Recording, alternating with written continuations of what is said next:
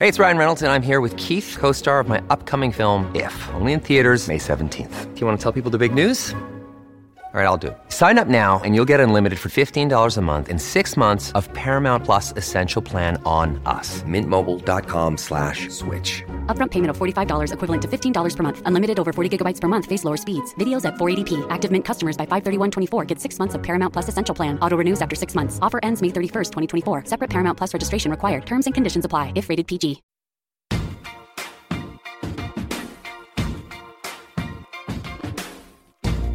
Guest today has extensive experience across a diverse range of disciplines and sectors in the business, government, and not for profit domains.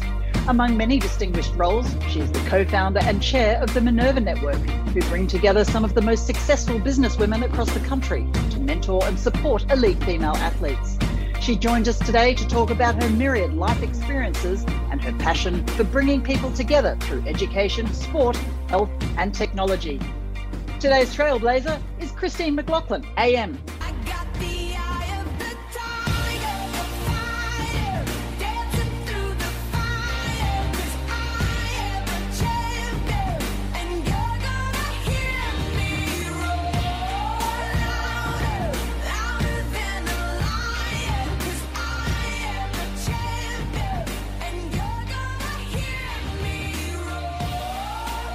Christine McLoughlin, hello and how are you?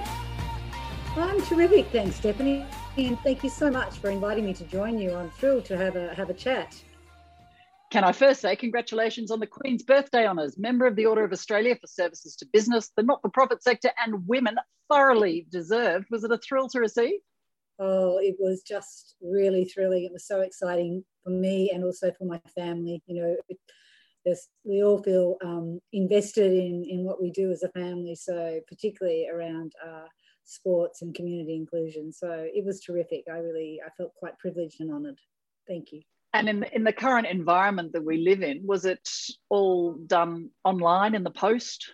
Well, um, the announcement is made on Queen's birthday weekend, but the actual investiture ceremony happens at Government House uh, and that was to be in September, but I've literally just received an email in the last 10 minutes uh, advising that will be deferred because of the lockdowns. But they've said it will happen. So it's, it's a postponement rather than cancellation.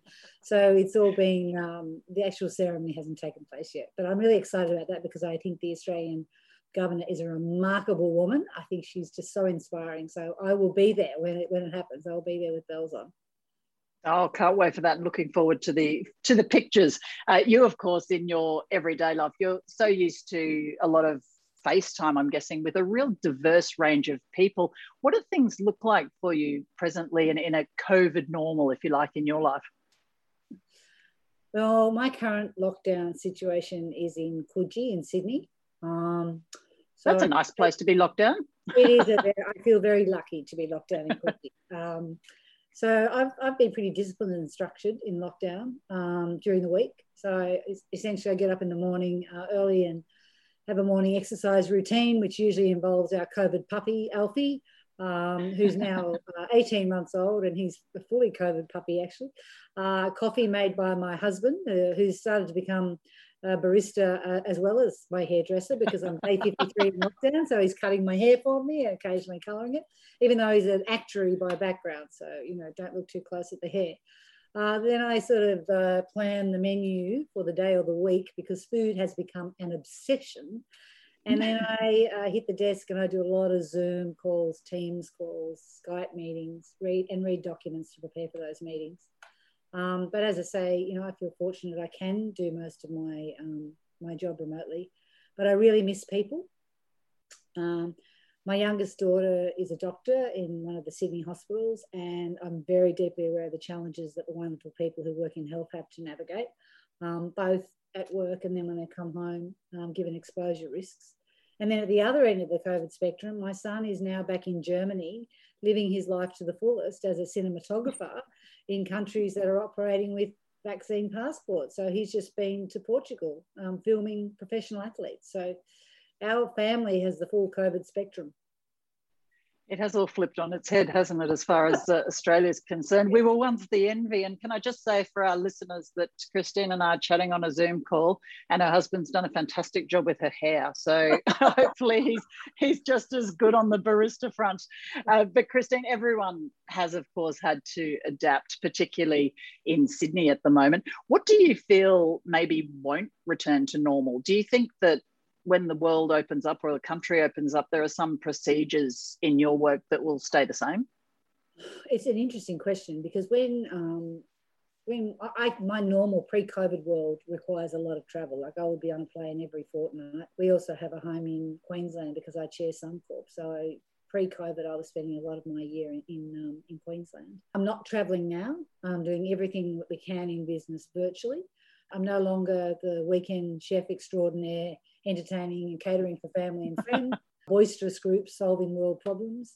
So COVID certainly changed the way I live and work, but not necessarily for the better for me because I'm a people mm. person, as you said at the start. I really like being with people and enjoy that that stimulation. So I'm I'm missing the spontaneous conversations, this con- spontaneous laughs that happen when you get together with special people, whether they be business people or or friends. And there's no doubt in business that, you know, we miss the ability to brainstorm and bounce ideas off each other. Uh, and those incidental workplace conversations that are really quite stimulating. So I, I'm not sure. There will be less travel, of course, because there will be so many more constraints on travel. But I think there's the human condition means that most of us do like to spend as, as much of our time collaborating as we can.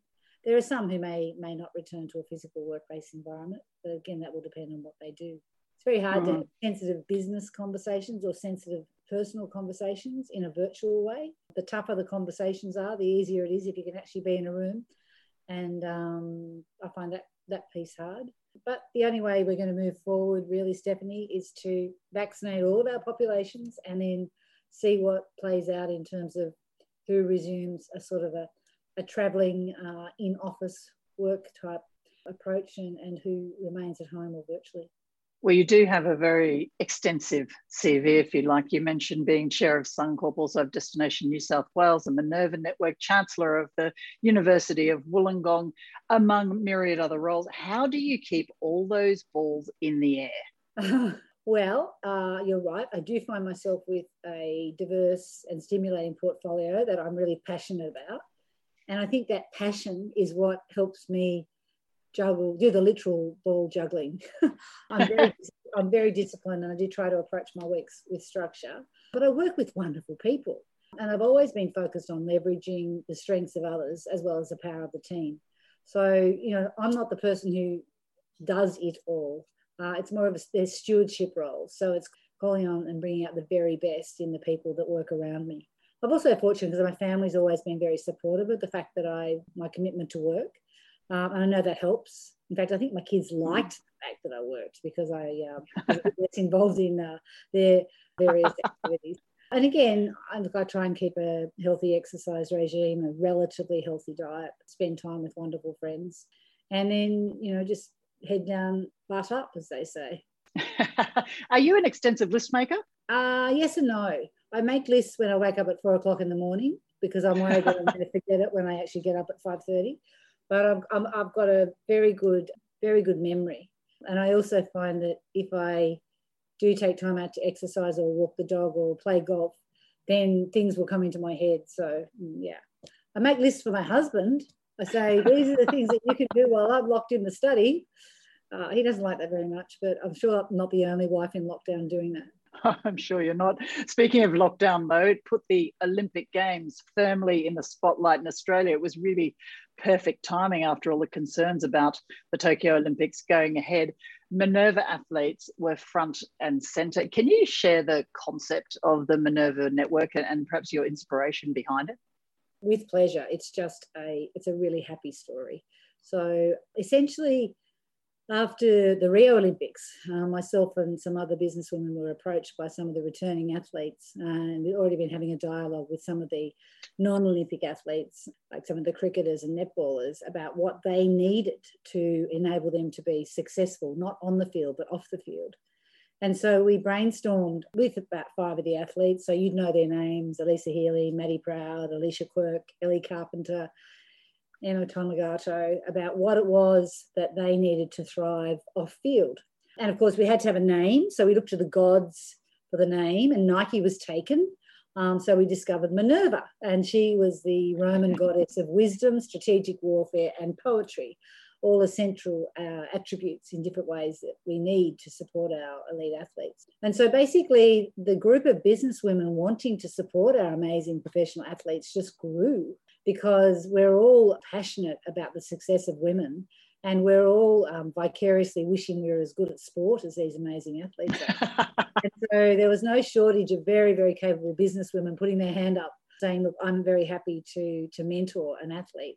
And it then became something that by word of mouth, the athletes were seeing it add real, real value to them. So they'd start to think about what their life was beyond sport or how they might commercialize their sporting prowess, whether they could improve their sponsorship arrangements, uh, how they manage social media, how they navigate negotiating with agents. So a lot of the businesswomen were able, we, we match an individual athlete with an individual businesswoman in a mentoring relationship. And I know you've also been to some of the workshops that we have where we have, you know, particular topics that are of broader interest to the mentors and the mentees, whether that be financial affairs or brand and reputation on social media. And the athletes then get to come together and meet each other. And the beautiful thing about Tokyo is that, you know, this time, you know, the Australian team was in its own bubble. That wasn't the beautiful thing. The beautiful thing was that they knew so many from other sports because of their involvement with the Minerva Network. I, in fact, just did a seminar, webinar last week for athletes in quarantine. Captive audience, you might think. but, um, it was, uh, it was just really terrific to they're in their hotel rooms, but you know they got really used to working with us last year over the Zoom. You know, I think that made them more effective in communicating back to their constituents uh, in Australia and fans around the world.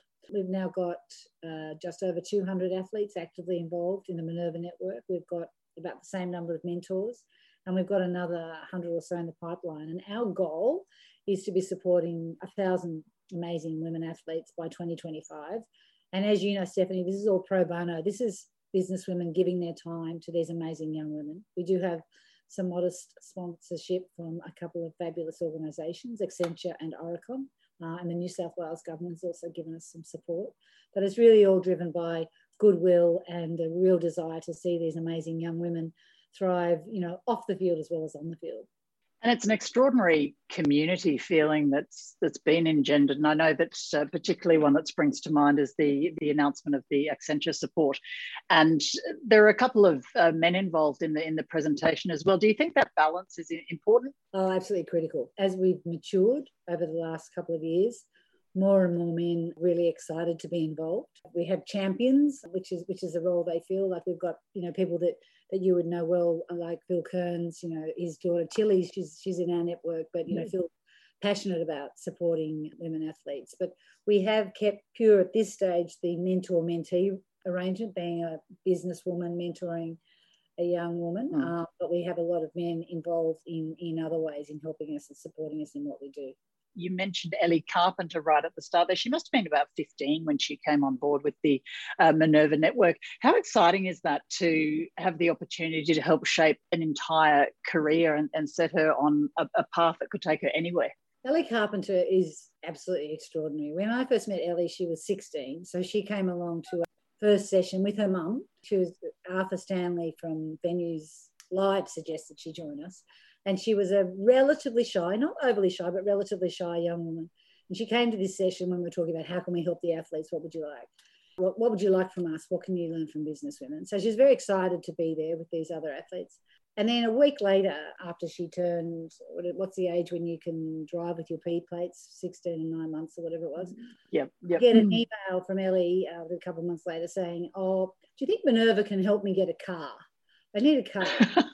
and uh, I said, Ellie, look, you know, really, I'm not sure that we can help you get a car, but we can, you know, suggest to you how you might approach different sponsors about, you know, getting a car. I said, so you need to, you need to come up with a proposition of who is Ellie Carpenter, what is your ambition, why would you be someone that, you know, deserves a sponsorship which, you know, involves a car. Anyway, hear nothing. Two weeks later, I get an email from Ellie. I've got a car. So she she had put a pitch together. She put photos together, and she's uh, she was driving herself around, which is so. And her mother um, was remarkable. Her mother, I remember at the time when we met, said Ellie will be one of the best soccer players, football players in the world by the time that she's 21.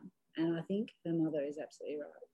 That Champions League medal hanging uh, around her neck when she started with Lyon, absolutely extraordinary. And the way that it sounds like you really empowered her, it's not about just gifting them opportunity, is it? It's Oh, they have to. They have, they have to do it themselves. They have to own it themselves. And Ellie was also a very early adopter of social media and using. You could see she's got a lot of followers on Insta and Twitter, and she is always very savvy about how she uses social media. Some of the athletes, it's been more of a journey. They sort of putting a lot of their personal life out there. Whereas this is a business for Ellie, and I really, I really admire that in her, which is one of the reasons why she's been so successful. And she's also just a really lovely person. When we were allowed to go to the stadium and, and see her, she, you know, she always come up and the first thing she'd do, she'd just give you a big hug. And that's just the sort of amazing young woman she is. Another wonderful initiative that's perhaps more recent is your scholarship program. I think that's a really important arm, if you like, to the Minerva Network, the importance of supporting education for athletes. Is that what you felt? Well, I think part of it's about we can only do a small number of scholarships because you know it's it's not our core business and it is you know it's quite a big endeavor but we do see it as important for athletes to see that their cohort some people in their cohort can study and gain tertiary or other professional qualifications as well as be incredible on the field. And so what the scholarship program enabled us to do is, you know, some of the athletes who just step forward and just showcase themselves, you know, absolutely beautifully. And all of the women athletes that we work with, well, most of them, they're balancing training, competing, studying, and then part-time jobs to pay the bill. So studying, we found, was always the first thing to go. So that was what was driving the scholarships. So we were very fortunate to find a couple of generous organisations who were happy to come in and be the inaugural scholarship providers. Yeah, it's, it's been a really terrific program. But what it has done is it's shown the other women that have it, you can do both. You're listening to Trailblazers with Stephanie Brantz. We're chatting to business superwoman Christine McLoughlin. Tell us about your background. Am I right in thinking you're Berrigan born and bred? Do you know where Berrigan is? yeah, I looked it up.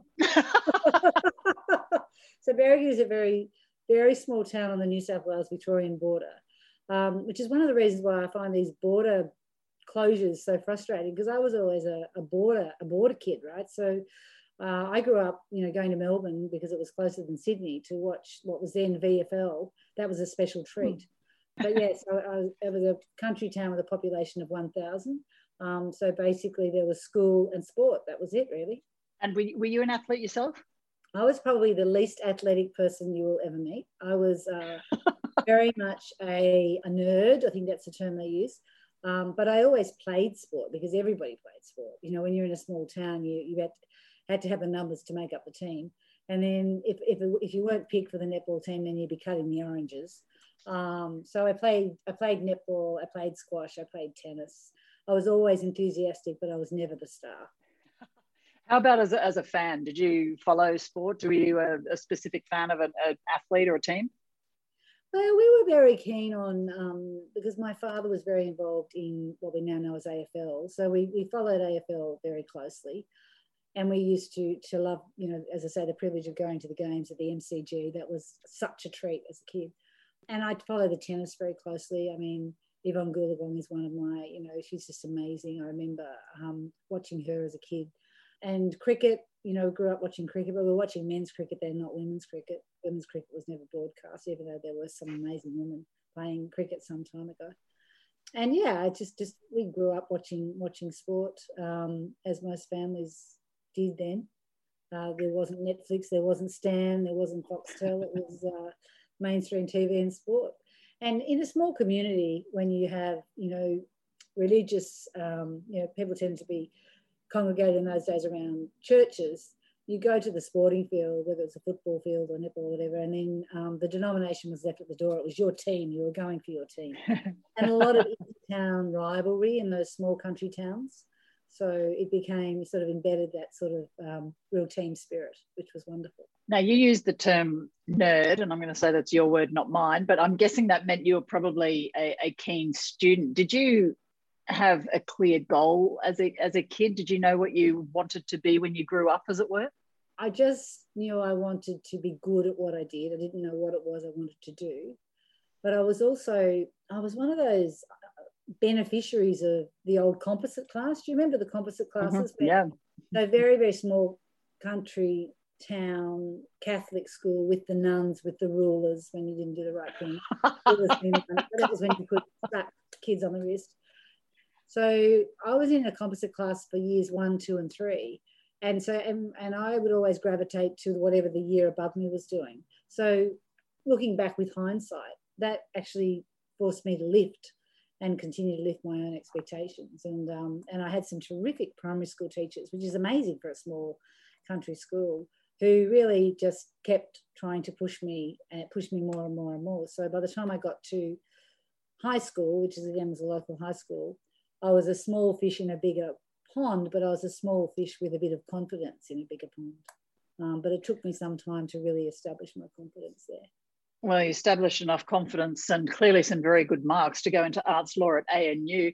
Uh, why did you decide on a pathway into law? Well, I was always going to be a physiotherapist, and um, well, they're almost the same. and my maths teacher um, at the time uh, took me aside one day. I still can, I can see the picture sitting on the high school um, playground, and he said, um, "Have you ever thought about studying law?" And I said, "Well, no, I don't really know any lawyers." And he said, "Oh, well, there's this chap who's the town lawyer, but he was exactly that. He was a chap that was a town lawyer." and I said, "Well, I suppose I could have a look at what it is." He said, "Well, you know, you might actually find that your marks and your background is." you know, you'll thrive in law. You know, I was actually very, very good um, at the, the, the arts subjects, I suppose. Anyway, so I applied to ANU for law, and I also applied to Melbourne and Sydney for physiotherapy. And I, I was accepted into Victoria for physio, Sydney for physio, and Canberra for law. And so my father uh, put me in the back of the Ford and drove me down to Melbourne to have a look at the institution there. And I said, no, I can't go here. It's, you know, it's too busy. It's too congested. You know, Melbourne's a big city. And so then we drove to Sydney and I that sort of thought, thought that was a bit of a stretch as well. And then we drove to Canberra and all I could see were big trees and playgrounds and tennis courts and a nice library. And I said, oh, I think I'll, I think I'll go to ANU. Oh, that means I'm studying law. That's how scientific it was.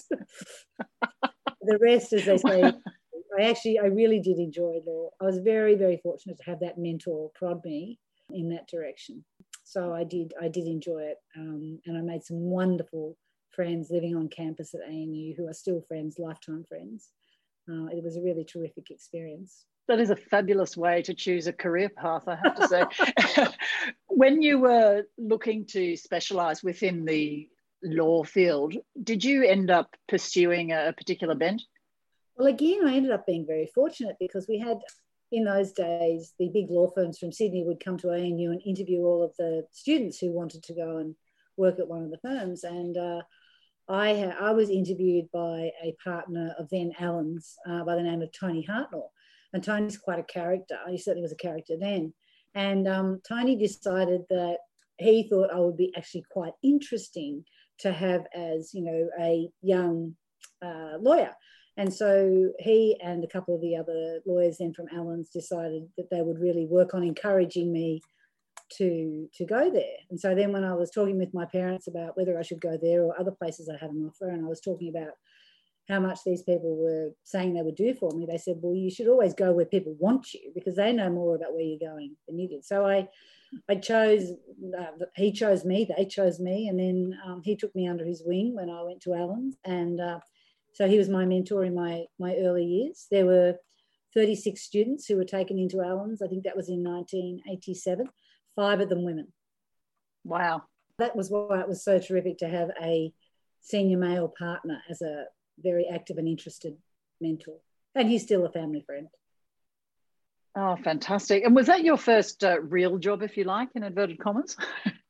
well, that was my first job as a professional. I mean, I'm on the record as saying my first real paid job was um, um, basically germinating wheat for my father, who was a grain agent for 20 cents a bowl. But um, that was being, and, and, then when I was at university, I um, used to work on weigh bridges, uh, weighing trucks and chatting up farmers and getting paid a very good salary by the Grain Handling Authority. So, yeah, but the lawyer, the, the lawyer job was my first real job. Yeah.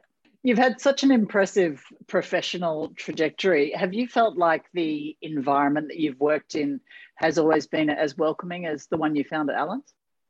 Um, look, it was really it was very tough being a young female lawyer in a law firm. Don't get me wrong. I mean, I think and I think it still is, uh, and I think it's I think it's still difficult for women um, in professional environments and in large organizations because of this expectations, this sort of dual expectations about the work requirements and the home requirements, if you like. But workplaces have got much, much better at that. Like I know at Suncorp, for example, you know, we really take pride in how much time we spend thinking about creating flexible work environments for working parents, for example, whether they be the men or the women, or our employees who are carers have carer responsibilities as well. And one of the one of the good things out of COVID, there have been a couple of good things, but still wouldn't wish it on us again for anything. But it's caused employers to think far more holistically about the employee. So what is the what is the experience that Stephanie is bringing into the work environment today? You know how, you know what, what is happening around you, and are we putting too many demands on you. So we're having different, we're having much better conversations now. All big organizations are having much better conversations now around that work life balance because we've all been forced to, you know, basically people's homes are now being used as our office. So we have introduced our workplace into your home. So we need to respect that. That wouldn't have happened 35 years ago. You're listening to Trailblazers with Stephanie Brantz. Trailblazer today is Christine McLoughlin AM. Tell me, your mentors and role models, was that just all happenstance or did you go looking for people? You, you mentioned the, the lawyer that brought you into to Allens. Was that the first time you had someone really mentoring you? Oh, well, I had my maths teacher mentoring me, remember, when we at school. And then, uh, no, I've always, I've always just happenstance mentors. Um, people that I've worked in in business, uh, and and most all of my mentors have really been men, which is interesting. I think they've just decided that they will um, uh, look out for me and give me some guidance and give me a prod, encourage me to take some bigger, riskier steps. And so I've been very fortunate in that way. But you know, I quite often say to women now, if they're in male-dominated environments, sometimes you are better off having a male mentor than a female mentor because if it's if it's going to help you navigate the work environment you're in better. I mean women make wonderful mentors but so do men you know? And your career path do you have specific times when you feel like you learned really important lessons or sometimes experiences that weren't easy that really helped you to progress? Oh look definitely. I've had a number of times in my career when i have been dealing with really really tough business issues, standing at the edge of the precipice, having to make big decisions, not always necessarily popular decisions, making sure you hear all voices and then be very clear, but always listening. I think, you know, sometimes we see when mistakes are often made, it's when people don't stop and take advice or when people don't realize that they're in the middle of a war zone. Because quite often when you're going through a crisis, it is like being in a war zone. But because you're so enmeshed in it, you don't realize you're there. And I think that's one of the things that I'm finding with mentoring women athletes. It's fantastic because they get so caught up in the, the moment of where they are now that to look over the next horizon um, is more of a challenge. And I think that's where having having a mentor comes into it. So I think that's one of the reasons why, because I have been fortunate at those tough times, I, I came through them. And there's probably, you know, many war stories I could bore you with, but uh, always having someone that you can use as a sounding board, someone who you respect as a sounding board, but still be able to hold your own counsel um, if you're the expert, I think is quite important. Most of the mistakes made in business are around people. It's always people. Christine, you sit at the top of the tree in, in pretty much all your fields. Do you feel like that the landscape has significantly changed for women in senior positions? I think it's still got quite a way to go, Stephanie. Yeah, it's changed. It's definitely changed. And there are some extraordinary women um, who I see across business, sport, government, not for profit, you know, every every aspect of what we do. But I think there's still a very long way to go. I had the great privilege the past 18 months of sitting on the G20 Empower initiative, um, which is mm. essentially working with G20 countries and looking at, in this case, we started to look at what the COVID implications were for women in the workforce. And it became very clear very quickly that um, there's a growing gap, technology gap STEM gap, we call it here, for women. So, women, as partly a result of COVID, having to step back from the workplace. So, yeah, we, I think it's it's got better, but it's not good enough. You know, we have to look at how we re-educate women in our workplaces, men in our workplaces, to be match fit for this new technology world that we're entering. But no, we've still got a long way to go. We've still got a long way to go, and we need to support each other. Well, that's an interesting one, isn't it? Because there's been an increasing amount of conversation around the number of women who have seats at boardroom tables and how we balance those numbers up. Uh, how do you strike that balance? Because it's not a case, uh, and I think we would do ourselves as women a disservice if we shoehorn them into roles that they're not ready for or not qualified for. But how, how do you make that balance with getting enough women, but making sure you have the right ones as well? Well, I think the pipeline is really important. And I think, you know, it's very easy to quickly go to women on boards, but the reality is you need to have pipelines through organizations where you are developing women as well as men to grow into their next roles. And so that needs to be a conscious effort across all levels. And we always, we do simple things, like we always ensure when we're um, recruiting for roles, whether that's looking for new execs or looking for board members, you will always have men and women on the list. And if you know, we usually use professional search firms, and if they're not presenting us with a mix of male and female candidates, then they can go back to the drawing board. So it's you know you have to be quite um, open-minded too about and be aware of what it is that you're looking for. Sometimes if you have a particular skill set that you must must have, and you, there might not be a woman candidate, and so you do have to to take that decision. And that's why I think this technology gap definitely is really one we have to watch as a country because the technology based jobs are primarily filled by men. So we need to encourage more young girls, even while they're at school, to see themselves as data engineers, to see themselves as data scientists, to see themselves as technologists, to see themselves as having a seat at the table in all of those fields, which is so exciting. I mean, wouldn't I love to come back and to be able to sort of be an architect of some great artificial intelligence solution to world poverty? Wouldn't that be amazing? You know, this next generation, if we give them the right skills, they'll be able to solve problems that we've been scratching our head about for years. What are you talking about? Wouldn't it be great? I feel like that's still out there for you to do. Probably, probably, yeah. I, I, um, I attended a course a few years ago at Singularity University, which is on NASA campus in the States, pre-COVID, when you could go places. And uh, yeah. it was it was about uh, exponential technology, and I felt that this would be a really good course for me to do because I was then you know building my board career. And when I went, I didn't actually know what exponential technology was, so I sort of I, I slid into the course feeling very nervous and it was one of the most empowering things that I've done in recent years. I just threw myself in there, and uh, it's been fascinating also to watch a lot of the things that we were studying then. So that would have been five years ago, come to fruition. And I was at my golf club the other day, and the security guard was flying a drone around to check the borders. Can you believe it? I mean, that's really cool. the developments uh, in some of those fields have been absolutely extraordinary. Uh, how about the landscape for female athletes? That, as you mentioned with the Minerva women, has grown in leaps and bounds. Do you see a point where we're going to have the majority of the female athlete cohort on equitable financial terms as the guys? I think I think it has to happen. It's going to happen. I was reminding the athletes last week, the Olympic athletes, that in 1912 we, we sent our first two female swimmers off to uh, Stockholm, Fanny Durack and Mina Wylie. And uh, Tokyo 2021, we had over half the team were women. And my goodness, they are extraordinary.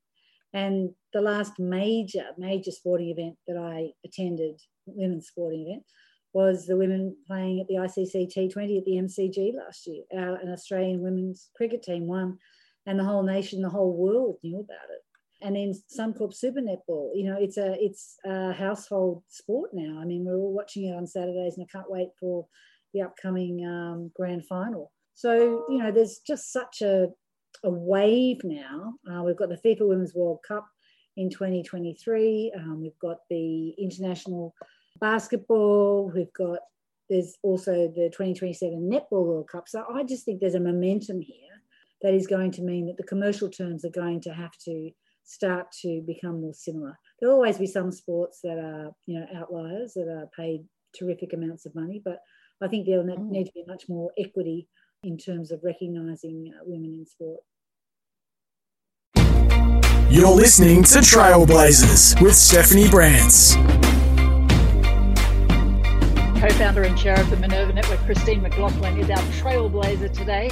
Christine, you mentioned your children. They sound like they're incredibly successful in their own fields. Did you give them any advice when they were growing up, or is that just different when it comes from mum?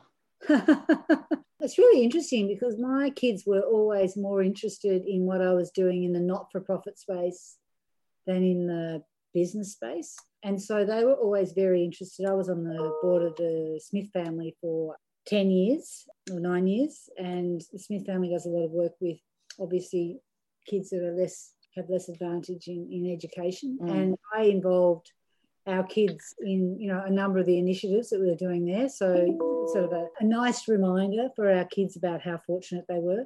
But I think um, my husband and I have always just said, follow your passions, follow your dreams. And sometimes, you know, that's been harder than others for some of them, harder than others. But it's just, look, if you can't see yourself as being passionate about it and excited about it, then it's probably not going to work. And they've all, I remember when my youngest came home and I think she was about to start her fourth year of medicine at Newcastle and she said, I'm going to do this. And she'd gone straight from school. I'm going to do this internship on Lord Howe Island. And I said, Oh, I didn't even know they had a hospital on Lord Howe Island. And she said, Oh, no, it's a PADI Divers internship. And I'm going, But you're studying medicine. What's going on? and she said, Oh, I just, I just really got this passion and I really want to do it. And it's only six months and I'll come back as a qualified instructor. And so that was, you know, I'm thinking, I'm not sure, what if she doesn't come back? But you know, she's we've always said follow your passions. So she went off, did her diving certificate, and now she's, as I say, a qualified doctor. But you know, that gave her a life perspective and, and a passion that she loved. Similarly, our son, he went off to Germany to work with GoPro when they first set up a European um, operation, and he's wow. basically lived the dream. You know, following um, athletes around the world, filming filming some of the household names that you would know, doing um, pretty crazy things and our eldest is a, a passionate uh, and beautiful teacher. So they've all they're all doing what they wanted to do, and they they sort of landed there themselves without too much guidance from us. sounds like you would have a lot of travel on your hands, uh, keeping track of them in normal times, and as well as all the travel that you mentioned that you would normally be doing for work. What's the most unusual place you've travelled to?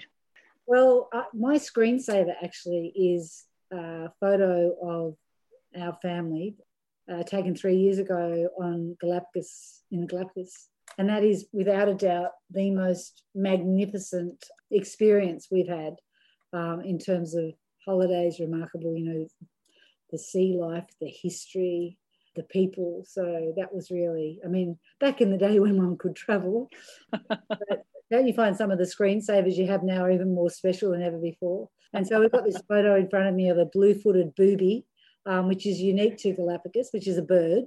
Um, oh, thank you. I was about to ask. uh, blue blue-footed booby uh, in a nest with the little baby birds, and us sitting around it, and that just to me encapsulates probably one of the most beautiful countries, beautiful people, and real history. Uh, so that was probably one of the most out there places that we've travelled to. That sounds gorgeous, and then not one that many people would have on their uh, their list of experiences. And and yes, I agree. All the reminders that you're your computer throws up at the moment memories of where you were three years ago, four years ago, and you think, wow, I've forgotten what that was like. But uh, you're, you're, absolutely right. Tra- travel was a gift that uh, perhaps we even took for granted at one point, but y- you've created so many wonderful memories in your personal life and your professional life. Do you have something in your career that you would consider a highlight? Uh, that's a really hard question to answer. I mean, I, I, I've just had so many times when I've just really felt quite fulfilled by what I'm doing. Um, and I think probably the biggest highlights are the things that I've done in the not-for-profit sector, because you really know that you're bringing, I'm bringing my business skills, my life skills into an environment where it's really making a difference. So probably different things that I did when I was on the board of the Smith family, of the McGrath Foundation, and now the Minerva Network, um, and even the university, which is also a pro bono role. That's when, you know, I, I, feel like this is all of the other things that I've done have really been setting me up to enable me to do this. And yeah, and, and even having the, I guess, the passion and the conviction to get the momentum we have behind the Minerva Network, I feel very, very proud about that. Indeed, and they're all quite different aspects, aren't they? And, and different areas where you're helping people. I've, I've done a little bit with the McGrath Foundation, and the work that they do is extraordinary. Were you amazed at how much that took off, if you like, after its inception? Well, yes and no, because the passion that Glenn McGrath brings to that, and the passion that Tracy Bevan brings to that, and mm. the passion of the nurses, and the fact that you know breast cancer touches everybody really in Australia. If, it, if there's not, I don't know anyone who doesn't know someone who hasn't uh, been touched by it.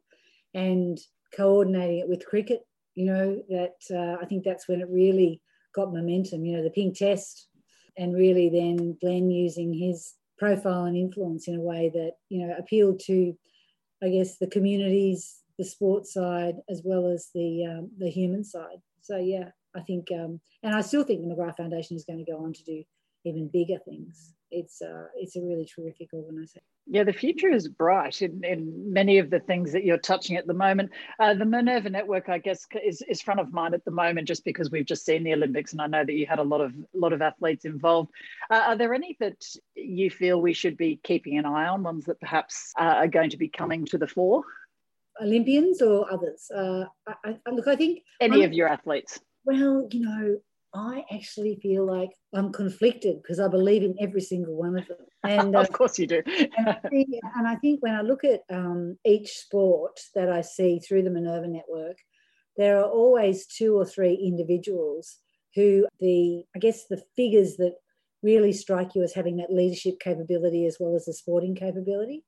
And so they are the ones that are really shaping the sport. So and they're, and they're all they're, they're household names. We're making them household names as I say, Rachel Haynes, Alyssa Healy in cricket, you know, Maddie Proud, um, Paige, uh, Amy Parmenter in netball, they're all remarkable. Ellie Carpenter, we've talked about, she's amazing. I was talking last week with some of the Sevens girls in quarantine, you know, Emma Tonegato and Dom du Toit.